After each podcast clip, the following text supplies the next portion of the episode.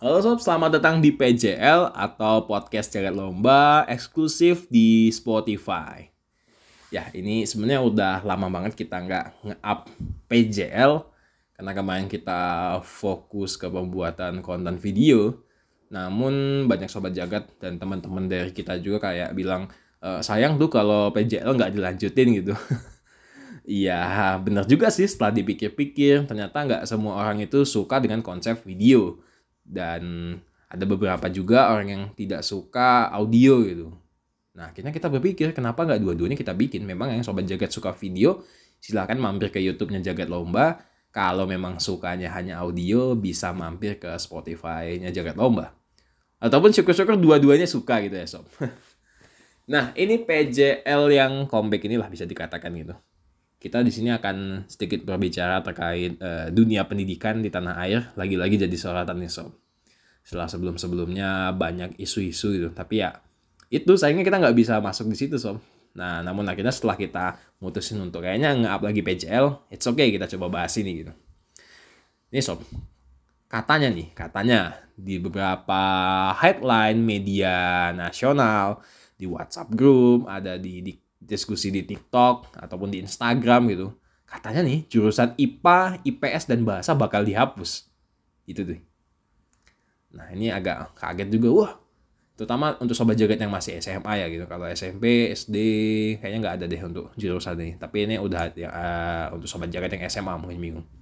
Gimana coba gini? Kok ini tiba-tiba dihapus gitu? Nah lagi-lagi uh, itu dihapusnya mulai pemberlakuan pada kurikulum prototype 2022. Buat kurikulumnya beda-beda lagi nih. Ini setelahnya kemarin saya sempat baca-baca berita juga dari Kemendikbudristek Uh, tapi sebenarnya kalau kita tarik benang merah, saya baca-baca dari PowerPoint presentasi, saya lihat beberapa video dari Kementerian uh, Kemendikbudristek secara langsung. Sepertinya Kemendikbudristek ini uh, berupaya buat melepas sekat-sekat antara jurusan. Nah, yang mulai hadir di kurikulum prototype 2022. Kalau saya baca beritanya tuh ada dari kata Kepala Badan Standar Kurikulum dan Asesmen Pendidikan Kemendikbudristek namanya Pak Anindito Aditomo. Uh, intinya tuh setiap sekolah bebas buat menerapkan kurikulum ini atau tidak gitu. Nah, jadi kurikulum 2022 prototype ini bersifat opsional. Artinya SMA Sobat Jagat mau memilih ya silahkan, mau tidak pun ya nggak masalah juga. Nah, sistemnya gimana tuh gambarannya gitu? Kalau saya baca lagi nih, eh, jadi tiap siswa tetap wajib ambil mata pelajaran wajib seperti pendidikan agama, pendidikan kewarganegaraan, bahasa Indonesia, bahasa Inggris, matematika, seni budaya, penjaskes orkes, dan sejarah gitu. Ya sisanya bebas deh, mau dicampur silahkan juga enggak ya silahkan juga. Uh, perlu sobat jagat ketahui bahwa di kurikulum prototipe 2022 ini siswa baru bisa memilih mata pelajaran fleksibel itu di kelas 11 dan 12. Nah, kemudian jadi timbul pertanyaan gitu eh, kenapa ada kurikulum ini sih gitu? Fungsinya apa gitu?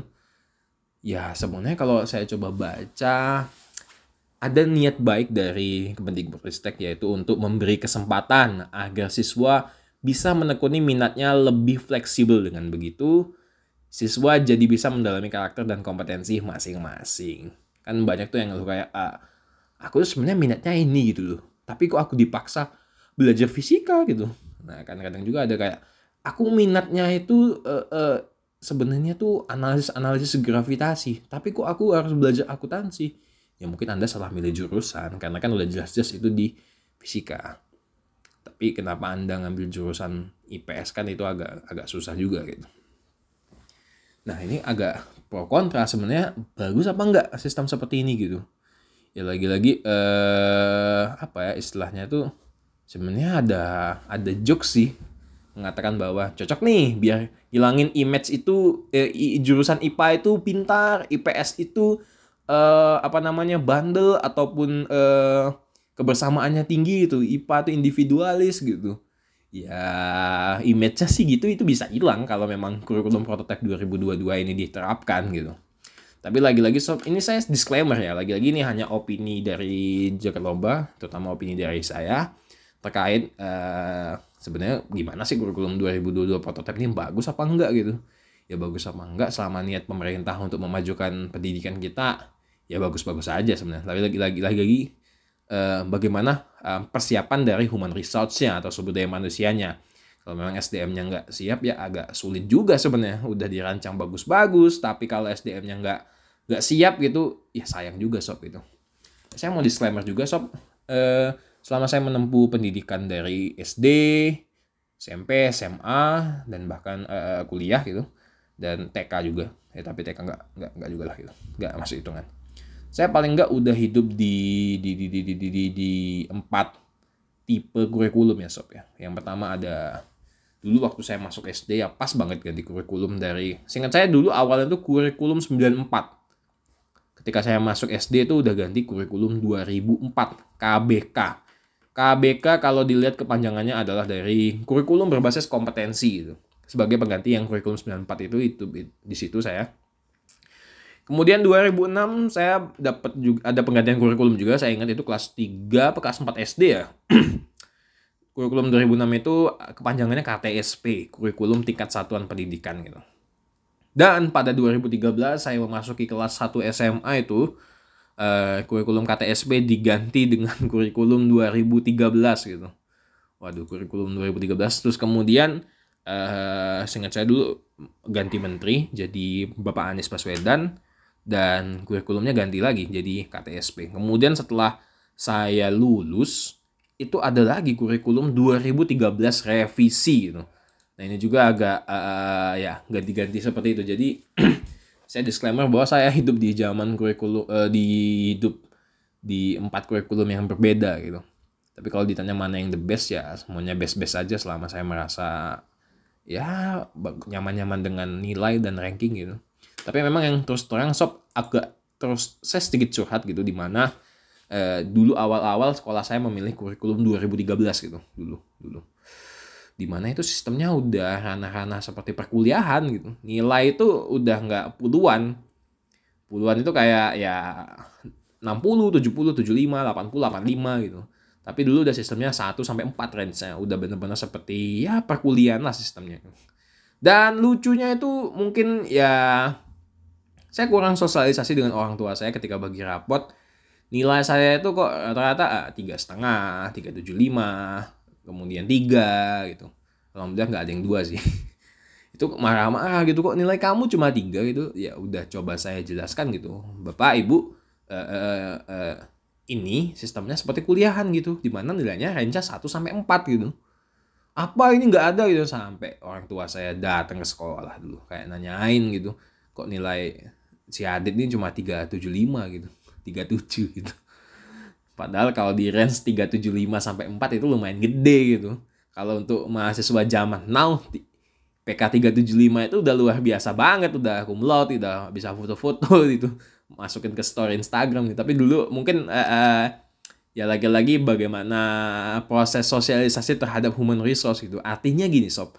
Uh, nanti kurikulum prototipe 2022 nih ajak orang tua untuk sosialisasi gitu loh ngomong ke, ke, ke sekolahnya, ke wakasek kesiswaan, ke kepala sekolahnya pokoknya intinya gitu, yang ngurusin bagian uh, sosialisasi itu. Kasih tahu orang tua seperti ini, seperti ini. Jangan sampai kejadian seperti orang tua saya. Yang awalnya saya dimarahin kok dapat nilai 37,5, anggapnya kan kayak gitu.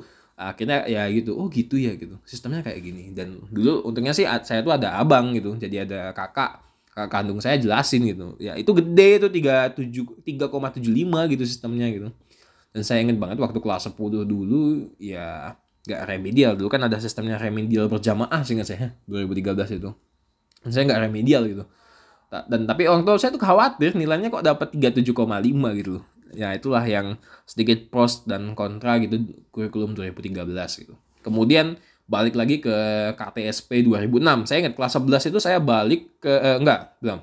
Kelas 11 tetap masih kurikulum 2013 masih dengan nilai yang seperti itu. Rapotnya pun dulu selembaran, enggak sistem. Ya bener-bener sistemnya tuh seperti KHS, KHS kuliah S1 saya jadi kayak selembaran gitu. Nilainya A B C D E, kemudian resnya 1 sampai 4 poinnya. Kemudian masuk kelas 12 saya baru balik lagi uh, itu baru ganti menteri Eh, Bapak Anies Baswedan kebijakan kayak nge, uh, uh, nge cancel bahwa kurikulum 2013 itu uh, istilahnya tuh opsional dan sekolah saya pun memilih untuk balik lagi ke KTSP 2006. Kalau ditanya sob apakah uh, saya seneng 13 atau uh, kurikulum istilahnya kurikulum yang KTSP gitu? Ya sebenarnya sama aja sih menurut saya gitu. Cuma memang pernah uh, sama aja selama bikin nyaman gitu ya dua-duanya bagus-bagus aja gitu. Cuma dulu membedakan seingat saya tuh ya itu 2013 itu kurikulum 2013 itu nggak ada mata pelajaran TIK nggak ada kemudian ada mata pelajaran wajib, ada mata pelajaran peminatan. Saya ingat dulu kelas 11 tuh ada biologi tuh, biologi wajib, peminatan, dan pendalaman. Tiga coba biologi. Dan akhirnya yang dampak kuliah saya sih sebenarnya jadi saya lebih tertarik dengan hal-hal berbau genetika dan ya pemulihan tanaman dan pembiakan tanaman gitu. Jadinya gitu. Ternyata ada impactnya juga. Jadi dan juga dulu waktu kelas 10 saya belajar akuntansi. Jadinya ketika saya kuliah, ketika daily life gini, ya saya tahu pencatatan keuangan, bla bla bla sana sini gitu tahu gitu. Ya seperti itu gitu dampaknya gitu.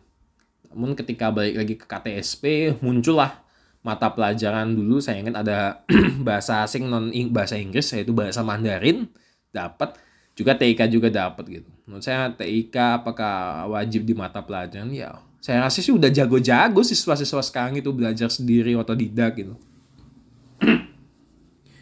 Dan akhirnya setelah saya tamat, KTSP-nya ditarik, terus balik lagi ke kurikulum 2013. Tapi ada tagline-nya revisi gitu. nah kita coba balik lagi sob tadi yang topik mengenal uh, kurikulum prototype gini.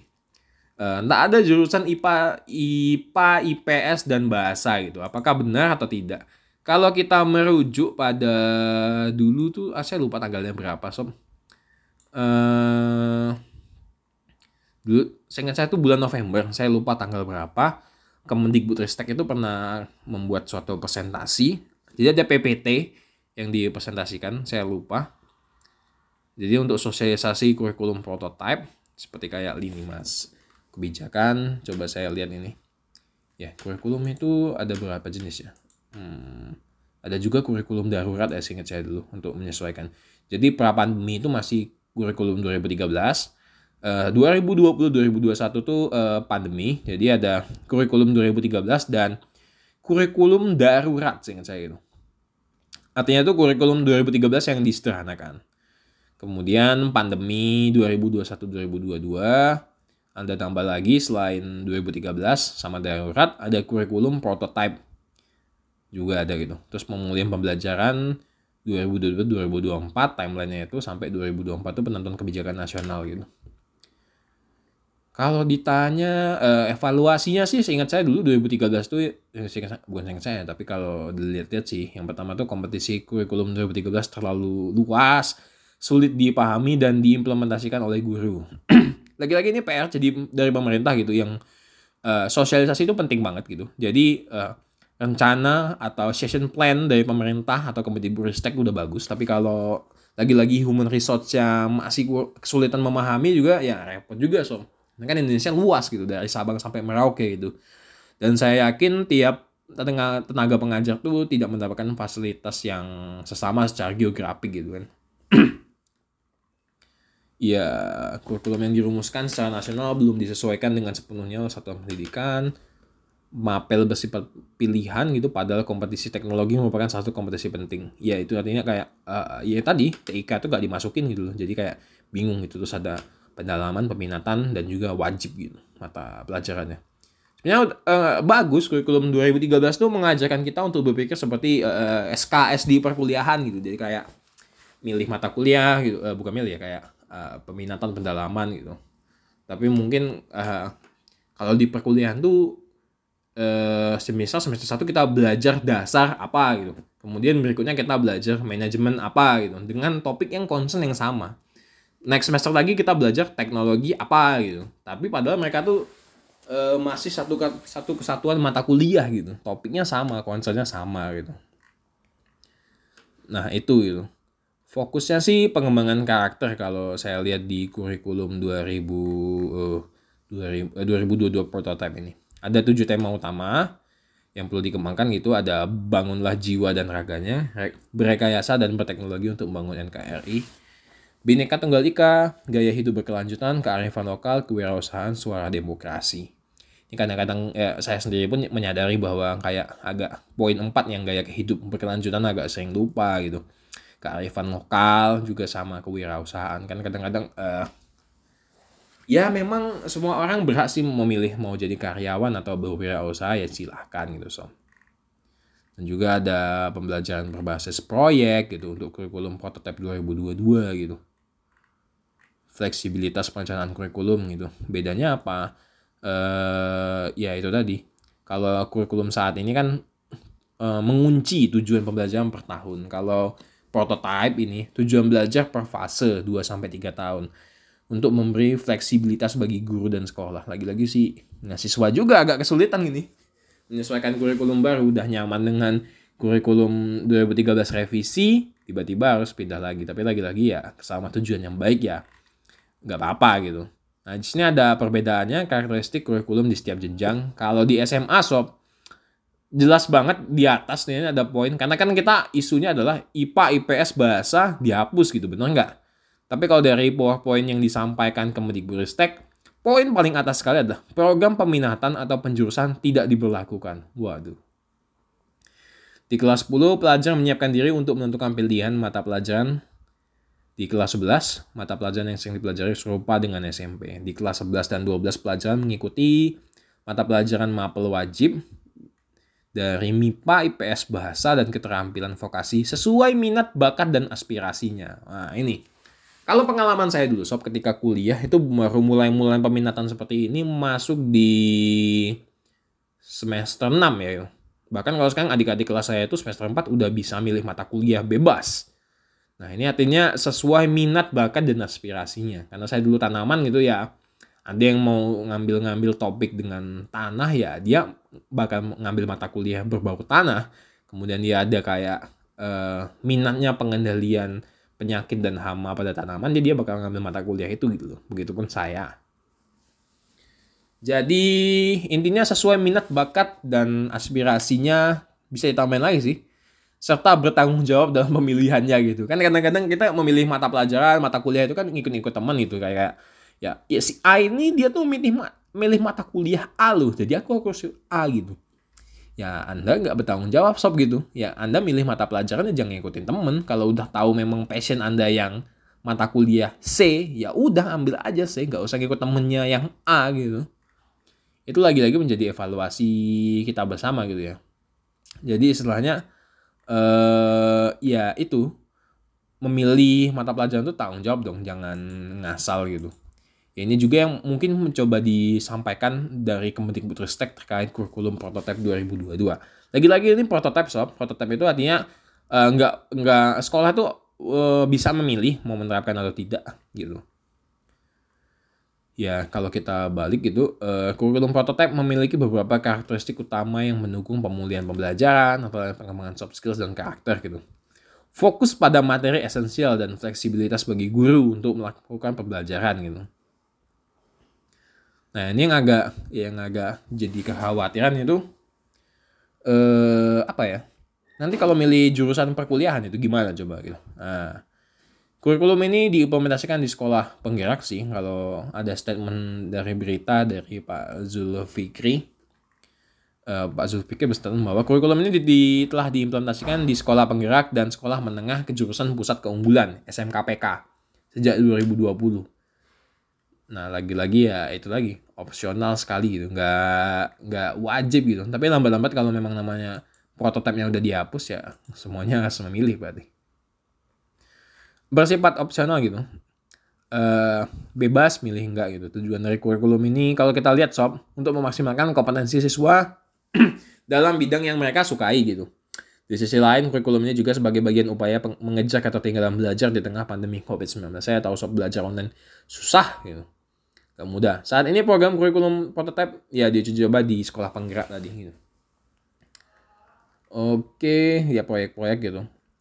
Kalau kita lihat hmm, bagian struktur kurikulum SMA menjelaskan bahwa di kelas 10 peserta didik mengikuti mata pelajaran sama dengan SMP saya bilang tadi gitu.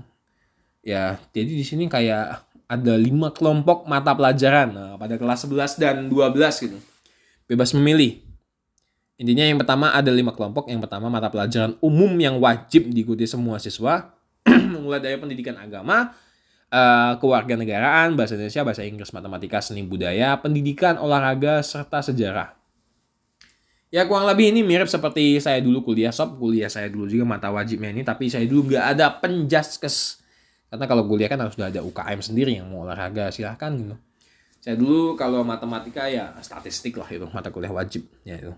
Kemudian ada mata pelajaran matematika tingkat lanjut IPA, di mana setiap sekolah wajib menyediakan minimal tiga mata pelajaran dalam kelompok ini. Tingkat lanjut IPA ya ya fisika, kimia, biologi paling enggak itu. Kemudian Mata pelajaran IPS di mana setiap sekolah wajib menyediakan tiga mata pelajaran dalam kelompok ini. Mata pelajaran IPS ya ekonomi, kemudian sosiologi, sejarah, geografi juga gitu. Karena ada dulu saya ingat saya ada sejarah pendalaman, ada sejarah IPS kalau kurikulum 2013 itu. Mata pelajaran bahasa dan budaya disesuaikan dengan setiap sekolah. Terakhir, mata pelajaran vokasi dan prakarya yang disesuaikan dengan setiap sekolah. Ya, saya dulu prakaryanya ya ya prakarya ini kita dulu buat ini kalau nggak salah saya udah lupa lupa ingat dulu 2016 apa udah hampir 4 tahun mungkin 4 tahun 5 tahun gitu ya itu sih sob untuk gambaran kurikulum 2022 prototype itu apakah dihapus?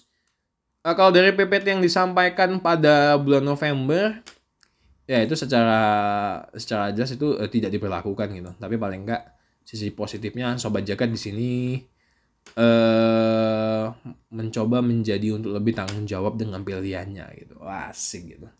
Jadi kalau dari sisi positifnya itu sih kalau saya lihat kalau dari dampak negatifnya lagi-lagi uh, kesanggupan atau kesiapan dari human resource atau sumber daya manusianya gitu so kalau kurikulumnya udah secakep ini nih kayak pengembangan kak di kurikulum prototipe 2022 ini kayak udah mulai pengembangan karakter nih fokus pada materi esensial, literasi dan numerasi. Fleksibilitas, nah, kurang apa lagi coba itu. Tapi kalau itu semua itu nggak disiapkan, mulai dari mulai dari guru dulu lah yang jelas itu. Guru mampu memahami atau tidak gitu. Yang jelas itu, bagaimana sosialisasi dari Kemendikbudristek. Kemudian siswa jelas. Siswa harus lagi-lagi beradaptasi lagi gitu dengan kurikulum 2013 revisi kemudian kurikulum darurat terus naik ke 2022 prototipe juga harus sosialisasi dengan baik dan benar gitu jangan langsung masuk ini nih kurikulum 2022 pes pes pes pes ya bagaimanapun cara sekolah menyampaikan ya silahkan sekolah punya cara terbaik sendiri sendiri gitu kemudian selain dua dua stakeholder ini waduh stakeholder dua sisi ini sisi orang tua juga jangan lupa so karena penting banget uh, tidak sedikit juga orang tua yang uh, sulit memahami gitu. Uh, gimana sih kok kurikulum ganti-ganti gitu? Ya saya mengalami itu sob. Ketika dulu uh, kurikulum 2013, saya ingat dulu 2013, alhamdulillah sob saya diberikan kemampuan untuk bisa mengakses internet. Jadi saya dulu tuh kan buku cetak itu nggak ada ya nyebutnya. Kita nyebutnya apa ya? Buku cetak apa buku buku ajar ya dulu?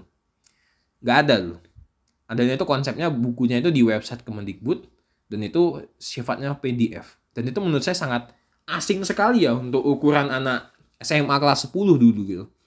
Gak zaman sekarang dong, zaman sekarang udah kayak semuanya serba ebook, ebook, ebook gitu. Ketika saya punya ebook itu saya kayak ya merasa lebih unggul dari teman-teman gitu. Tapi ya lagi-lagi itu gitu, itu nggak ada buku cetak dan orang tua saya jadi agak uh, point gitu. Loh kenapa kamu nggak dapat buku cetak gitu? Malah apa ebook ini? Lagi-lagi itu loh sosialisasi orang tua itu penting banget gitu sob gitu. Kurikulumnya udah cakep ini tapi kalau orang tuanya misal seperti orang tua saya kayak masih belum familiar dengan konsep ebook ataupun PDF gitu ya itu juga ribet nanti. Kok sekolah ini ke mana? Buku-buku cetaknya kok malah jadi gini bukunya gitu. Saya inget sekali sob dulu betapa susahnya download PDF itu. Ukurannya 15 MB tapi kalau sekarang sih ya berapapun ukuran PDF-nya nggak masalah bagi saya sob udah sering gitu. Karena kuliah kan terutama saya dulu nyusun skripsi ya sumber-sumber dari citasi internasional gitu ya.